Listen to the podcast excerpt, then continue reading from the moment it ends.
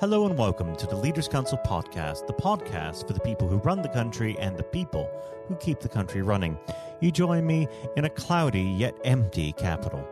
I'm Matthew O'Neill, and today, as always, we ensure that we have a variety of distinct perspectives on leadership. First, we're joined by Nadine Cooper, founder of Tuneless Choir, a choir established for those to sing like nobody is listening. Nadine, hello. Hello. Thank you for coming on the program today. Um, normally, we get straight over to the conversation on leadership, but considering uh, current circumstances, how has COVID 19 affected the choir? Uh, completely and utterly. We're obviously uh, used to meeting um, weekly or fortnightly groups of between 20 and 120 people gathering together to get all the benefits of singing together in a group, and um, we can no longer do that. Um, mm. So we have um, gone online. Some of our choirs have gone online, and some people are uh, joining us like that. We can't all sing together, hearing each other, but um, we are managing to see each other's faces and uh, sing in the privacy of our own homes.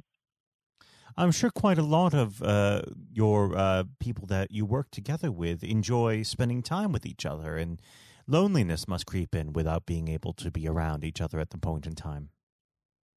Uh, that's absolutely it. Yes, um, yeah. Choir group singing is great for lots of different things. So there's physical benefits, lung function, things like that, which are pretty important at the moment. Um, uh, there are uh, in mental health benefits, but also there's the kind of the social benefits. And uh, yes, um, I, I, I think we're we're all feeling isolated at the moment, and for some people that is worse than than others. Um, we've had people on our online sessions who said, um, "This is uh, I'm using my I come to use my voice because this is the first time I've spoken to anyone today." Do you have any plans to further uh, digitize uh, your service during this point in time uh, through any method? We're um, we're just bringing more choirs online, so we we have um, half a dozen or so um, online at the moment, out of thirty, um, uh, uh, plus probably another half dozen who are kind of meeting behind closed doors, as it were. Um, so having less formal sessions, kind of tea and biscuit sessions, and we're just kind of trying to roll that out to to uh, more of the, the regions where we have choirs. What was your inspiration for starting the choir in the first place? Well, um, when I was about 11 or 12, um, the music teacher put his hand on my arm and said, Please stop singing because you're spoiling it for everyone else. Oh, Which, gosh. yes, um, I, I, can't really blame him. I don't think he was inaccurate in his uh, in his assessment, but it was a, a, shock to me at the time because I just loved singing. I'm mean, kind of, I guess I, it's something that I do with um, enthusiasm rather than talent. And um, so for many years, I have avoided choirs, um, and then obviously. Uh, uh, there, uh, increasingly there was research about how great group singing is for you, and I was forever thinking, well, I, I can't do that because I can't join a proper choir, as I call them. And then fortunately, I met a lady called Bernie Bracker who runs some community choirs in the area where I live. And um, she said I could join those. And I explained that all these kind of benefits that you get from singing, which include kind of reducing stress levels, I would not get if I was standing amid a group of people who I knew were really competent singers. And um, I'd I'd feel like I, I wouldn't know whether I was being a flat or not, and whether they were all looking at me thinking she's trying to achieve something wonderful, she's spoiling it. So that would make it a, a completely stressful experience for me rather than a joyful one.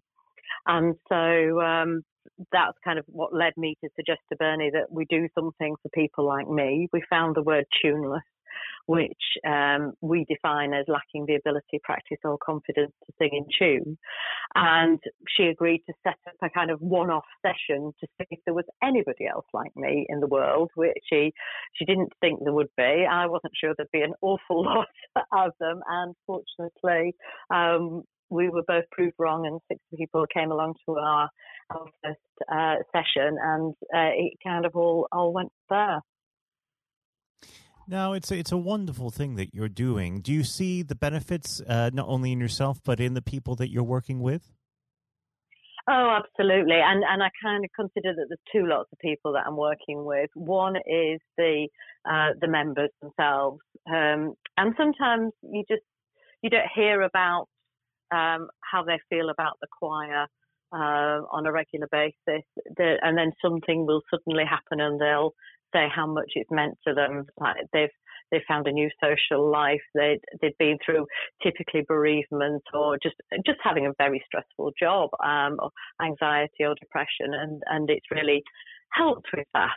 Um, and then the second group of people are the other people who run tuneless choirs. Um, so kind of the it's effectively run as a mini franchise. So my kind of franchisees, and um, I can see some of them have absolutely blossomed in terms of confidence, and it's brought real joy to their lives to bring joy to other people's lives, as it were. Um, some of them have jobs which uh, are fine, but don't uh, don't kind of give them a huge loss of meaning in life.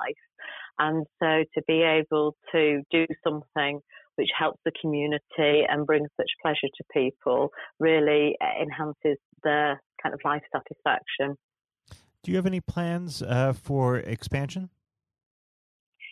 Uh, well, continuing through around the UK, um, yes, we uh, we always have people getting in touch wanting to set up, and of course everything's put on hold. I have two choirs where we've we've effectively got people signed up to start them, but we uh, need to wait until we can start meeting again before we do any publicity.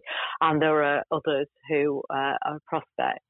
And then um, I have been approached um, by people in New Zealand and the United States. So uh, one of the, the, my next jobs is to work out just how we could go about uh, moving overseas.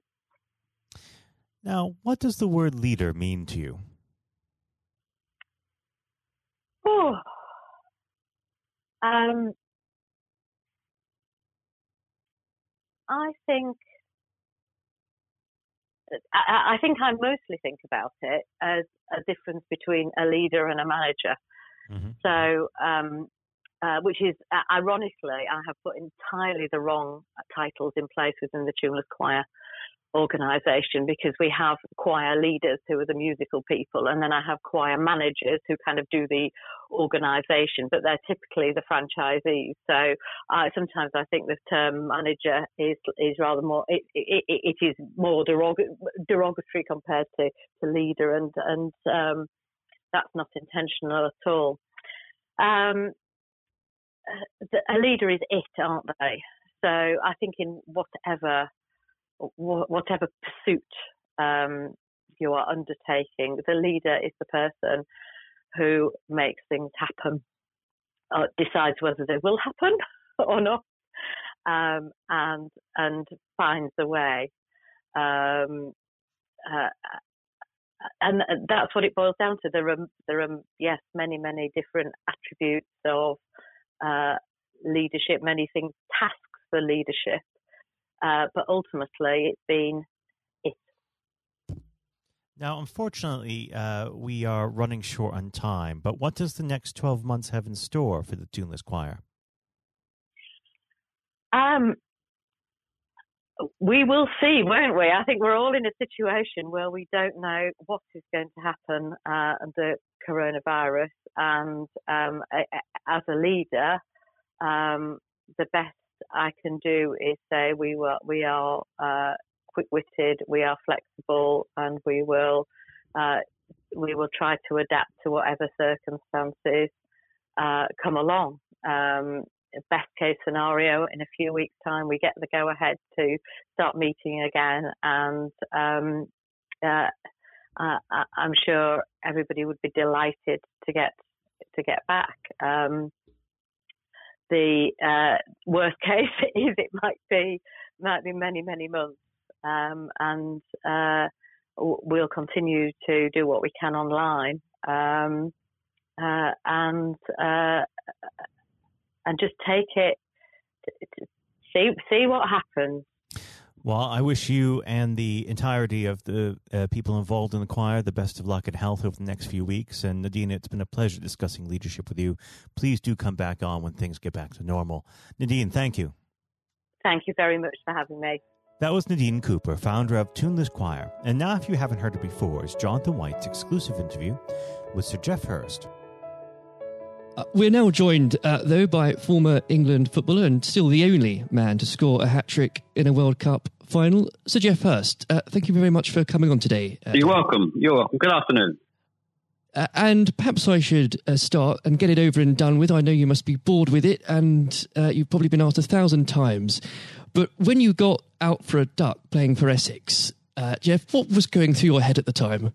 well, of course, that's not one of the most asked questions I get oh, there, there are one or two people who are very familiar um, who, who, do Google me realise that I did uh, score nothing for Essex.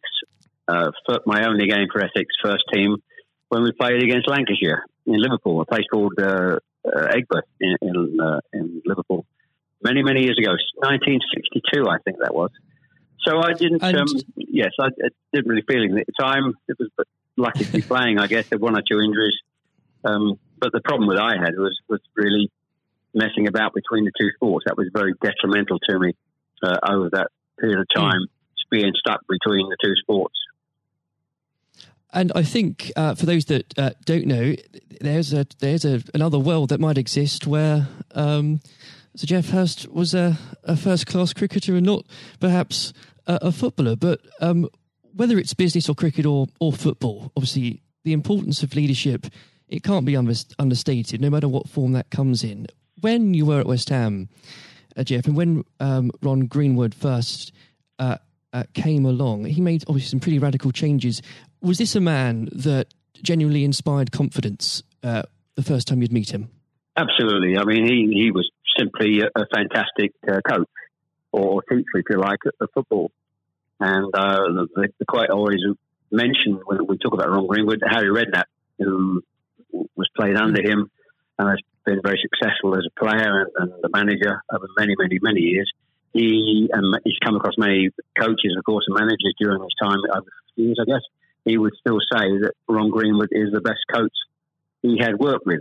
He'd worked with. So you're very fortunate. I think you, you, you think you're lucky when you come across if you have a great teacher at school and uh, a great coach as we had in Ron Greenwood and of course a great manager in Sir Alf Ramsey. So to come across people like that of that caliber can have a huge influence on your your career, of course, and, and then your life, and that's that's quite purely the case.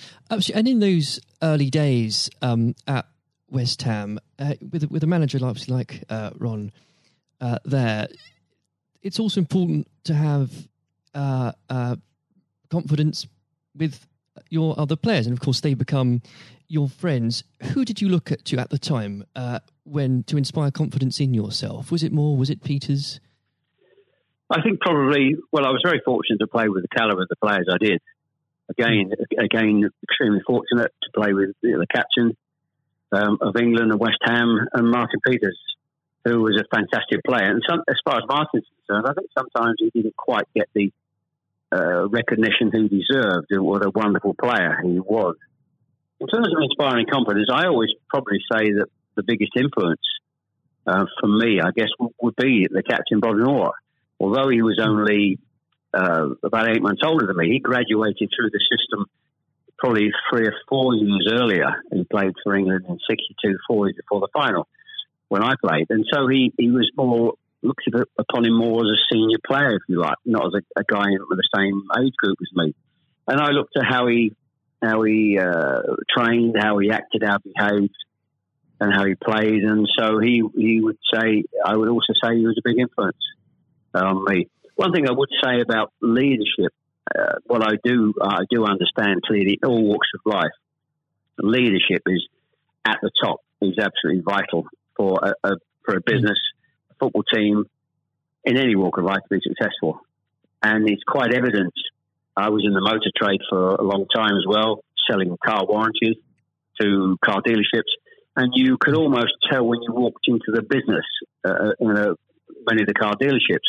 You could almost tell from the moment you walked in by initial reaction, people came and welcomed you that the business was well run or conversely not well run at all. And so I understand the, the, the value and quality of leadership. And that's why I'm very fortunate to be involved in my career in those early days with two two great leaders in, in Ron Greenwood and, and Alf Ramsey. Absolutely. And um, uh, since you've already uh, brought him up, uh, Geoff, I think it'd be remiss not to go a little bit further with that. But obviously, uh, after uh, at West Ham, your uh, playing came to the attention of Alf Ramsey. Now, there's a man I'm sure when you walked into a room, you knew who was um, in charge. When it came to managing that England team, what was his style like, Geoff? Well, one thing, the first thing I say about Alf Ramsey, he's probably over my life the most powerful influence who had on me um, as a person. Um, mm. Naturally, it happens to an extent because he's got your whole career in his hand. Whether he picks you for England or he doesn't pick you, it can have a, a great impact on your your career and, of course, your life. But yep. in that era, I was involved for six or seven years. He, it was quite clear who was the boss. He was quite very, very strict. Probably at a time, it maybe overly strict, but at the time you probably wouldn't get necessarily get away with it in, in today's football because it's changed dramatically in how you deal with with players then and players now. But he was the most powerful man I came across, and very few people and he, he was quite ruthless in getting people out who didn't want to be who didn't want to be part of a group, part of a team. It is important that if you've got a group of people, and that's in any walk of life, they're all mm. singing off the same hymn sheet, and you don't have anybody that's griping or moaning about the system. And if you've got people like that in your organisation, one thing I have learned, and I've taken it on in my life, and my family, you've got somebody in the group that doesn't want to be part of it, you, you get them out. And Alf, I think, was was quite ruthless with that in his, staff.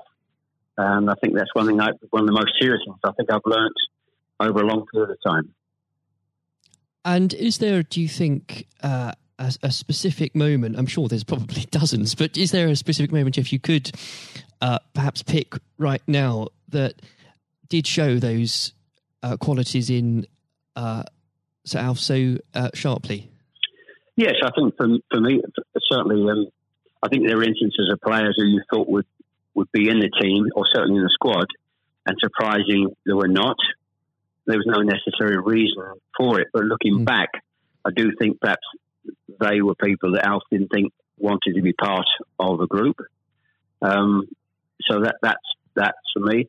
In terms of my personal view, I think that it looked prior to the um, World Cup that I was going to be playing um, it only a few games before. I was I was playing, and I played with Jimmy Greaves in the game against Yugoslavia only a couple of months before the final. And it looked at that stage as if I was going to be, be playing in, in, the team. But uh, in a couple of friendly games, more friendly games before the final in Poland and uh, uh, Norway, I think, and Denmark, mm. I didn't. I played two of the four games, and I probably didn't quite replicate my my form that I been showing at West Ham and in the early couple of games for England. And he, he left me out in the first game of, of the World Cup against uh, Uruguay. He started off with Jimmy Greaves and Roger Hunt. So I, hmm. I, had an impact of thinking I, at that stage, I, like I was going to play and didn't start because of just a lack of form. I didn't play quite well enough to justify my position. And somewhat fortuitously, I only got back in the team because of a a nasty gash to shin um, on Jimmy Greaves' leg. And I think what you've said there, uh, Geoff, actually does sum that up really well. And more than that, whilst it's important to have that someone in charge with those qualities, it's almost useless if there isn't a strong and unified team behind them. And there really must have been moments, if maybe there weren't, but uh, let us know in that 66 competition, the prolonged pressure on all of you, you know, the weight of a nation, did it get to you? Oh, not for me personally, no. I, I think, and I don't, uh, not for me, not for a second. I think Mm. I was just happy to be, you know, be involved in the squad initially. Uh, not at all. I didn't. You're not aware of the magnitude of the occasion, really. Looking back out, out. So I never really felt. People talk about pressure a lot, and it's there, and people players talk about. People talk about it in life. I didn't really feel necessarily feel any great pressure pressure during the time I was there. And what is also important to say about Alf Ramsey, the people he, he left behind that, that were left in the squad after he'd moved one or two players out, the squad were uh, a, a bunch of very hard nosed, professional, uh, top quality people. And that was again the leadership that Al showed. He, he got people in together that were very, very strong personally. Um, uh, and I think that was part of the success we had. We were uh, very, I always describe our, our group as hard nosed professionals. Uh, we have some great players, but overall, they were great, hard nosed professional players. Um, and great quality people who we've kept in contact with, you know, over the years. And Geoff, I've got to ask, and I'm, I'm not making this up, I've genuinely heard that people do ask you whether or not you realise there were people on the pitch at that moment. I imagine you were busy on something else. Well, I, I did some theatre shows last year. They've gone fairly well, and we're going to do a series of uh, theatre shows, in fact, starting this week, over the next uh, two or three months. And uh, at the end of the theatre shows, we have about 20 minutes where we uh, uh, allow the people in the audience to ask questions. And the, there's, I won't mention both, they're too long to talk about both questions. Um, one, the other one's a really stupid one. It's too long for me to tell you. It's absolutely ridiculous. but the, the, the other ridiculous question I get asked, did I realise there were people on the pitch? And of course, I jokingly say, yes, I was just about to, to shoot to score the goal. And I looked round, put my foot on the ball, and looked round for a little while and said, oh dear, there are six, six or seven people running on the pitch. so that's, uh, I've had been asked that once at one of the theatre shows. so I joke, make a joke about that and saying, yes, I put my foot on the ball and waited, to just had a, had a glance round, you know. Maybe it does prove there are things that, such as stupid questions, really. Um, oh, yeah, there, are, there certainly are. I've got another one which I won't bore you into. It won't be it's too long to tell you. Uh, I was in a Jersey or Channel Line, Jersey or Guernsey, two or three mm. years ago, and most stupid, irrelevant questions that absolutely nothing to do with football whatsoever, which uh, was absolutely. But I can use that now because it, it is quite funny. well, maybe another time then. But we. Um, uh, well, you want me? I, I can tell you if you want. You want? You got time? I can tell, I tell you if you want. Geoff, go on, go. I think I, it would be silly if I said no at this point. Okay, so I was uh, doing a, a at a dinner in, in the Channel Lines, three or four hundred people, black tie dinner, uh, guest of honor. Mm. On this occasion, I was speaking for about 20 minutes, then allowing uh, questions from the audience at the end of the evening. And there was usual football questions. And then all of a sudden, I had a, uh, somebody at the back who, who asked a question. I didn't quite hear what he said. He didn't have the microphone with him. So I said, I didn't hear what he said. Can you please give mm. this chap the microphone so I can hear clearly what he said? So the chap had the mic and he said, when a turtle loses its shell, is it naked or is it homeless? Right. what, what, a question! What a question! Uh, I think that would be in, definitely in the stupid category, wouldn't it? So we had a laugh about that. Is, uh, well, uh, and we, you've got to have a patient of a saint, I think, sometimes to put up with well, things no, like that. Just, but then again, I found it amusing. I just found it amusing. In fact, some of the audience found it highly amusing as well. So it did. Uh, um, it did make again, laugh that day. Put, if you can put up with my questions, you can probably put up with uh, anything. Um, but there, there, would have become a point, though, um, Geoff. I think um, you, you, were a young man when this happened. When you must have realised that people, teammates, began looking at you for leadership. Um, is that something that occurred to you, or did you just realise that by by one way or the other, people actually begin to look up for you for inspiration? Well, possibly. That's never really struck me until you've actually mentioned it now, quite frankly. It's a new, a new question. Mm. Does anybody look up to me?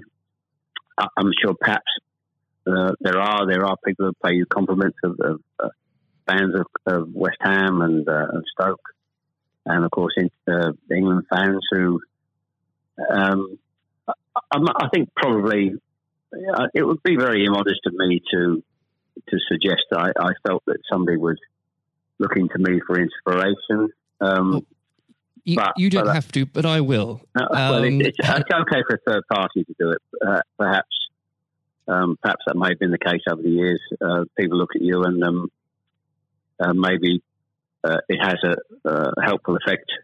but I do think you, you how you behave and set examples on and off the pitch is people must realise that that's, that has an influence how you react and behave mm. to, to situations on and off the field. Surely, probably has an impact to younger players coming in into the team latterly. Um, yeah, and and with that, looking at um, uh, football today, uh, is there anybody that you think, particularly on the field or the sidelines, that strikes you as someone with um, those qualities that you could identify in a in a natural leader? Um, well, a play, current players, you mean? Oh, players, managers, anybody that uh, you look to today, really? Well, I think some of the outstanding. I think the, the, the best example about a, a leader and at the moment is is, is uh, Klopp at Liverpool. Mm. He has been absolutely fantastic to uh, acquire the players and get them to their attitude is absolutely fantastic. They're great players, but there's more than just being good players in football. It is have a good player with a fantastic attitude and their willingness to work for each other and the team is absolutely outstanding. Hence these unbelievable results. There are, you know, and the great players not always succeed as, as individuals or probably even uh, certainly as a team if you haven't got the right attitude alongside it. And they're probably, and that, that comes through the leadership. That's not just luck. Absolutely. That's, that's absolute leadership. He'd be the best example, of course, in, in football terms today. Uh, e- easily, easily. And of course, but going back not that long ago, Alex Ferguson, who just absolutely, mm. you've got to take him as the first example because Klopp's only done this over a period of time, a short period of time.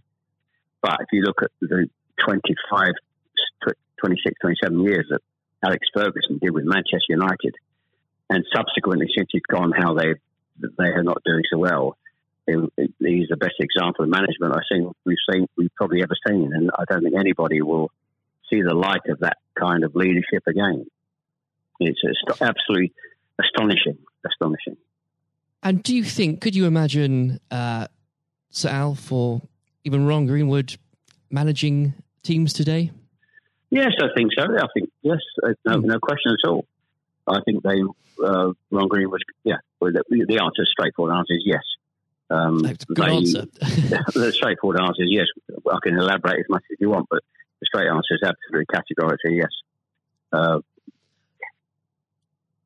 and with um, I know uh, if we could talk about this probably for the next hour or so, but um, I'm conscious of the um, time. Um, looking um, back uh, through your um, playing career, perhaps especially um, your time uh, for England, who was it uh, that struck you more than anyone else on the pitch uh, that displayed qualities of not just leadership but uh, companionship and and level-headedness that you think that have stuck with you all these years later? Well, I think we were, I was very fortunate, and I wouldn't pick any one player out. I think looking at There's that, so many, yeah, so many, and that's why we were successful because we had so many um, showing all those qualities that you just mentioned uh, throughout the team. I think that that was outstanding, and uh, uh, and it's an opportunity to, talk about uh, all of them in, in, that breath. And there was nobody. And going back from an earlier earlier question for me, that um, all hard nosed professionals, good good teammates, mm. good socially, and that's why we kept in touch with each other on our golf days every year uh, up until about five years ago. Of course, with, with the uh, sadly dwindling, yes. dwindling numbers, we we still got on. Our wives got on all together. All those years later, it didn't just finish after '66. That reunion, that camaraderie, that team spirit. Mm. Um, getting on with each other lasted for, for a long, long, long time.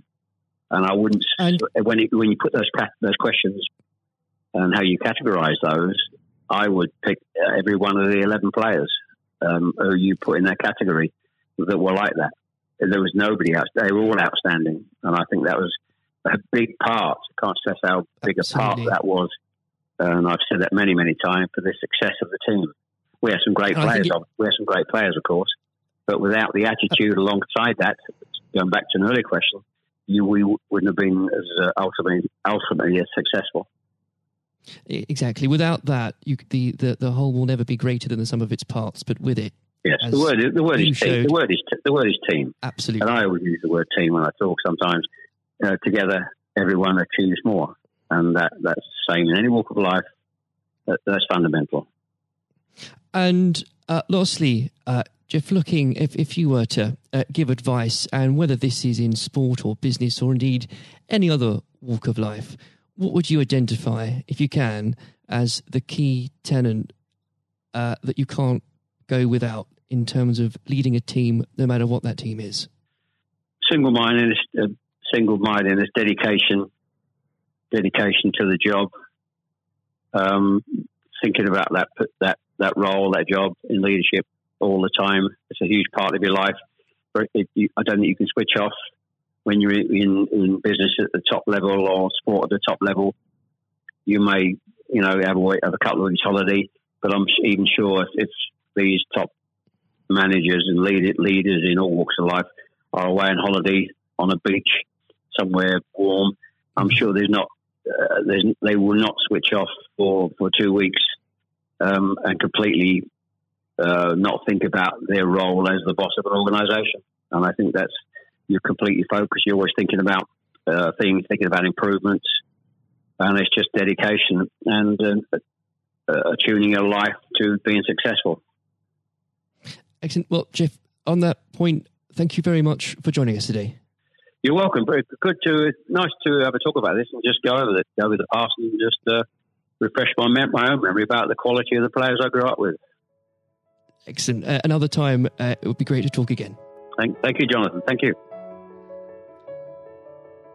This has been the Leaders Council podcast. Thank you for celebrating excellence in leadership with us. I have been your host, Matthew O'Neill. Until next time, goodbye. Thank you for listening to our podcast. The views expressed within the podcast do not reflect the views of the Leaders Council of Great Britain and Northern Ireland its parent company, or subsidiaries, members of staff, other guests, or any other person therein associated.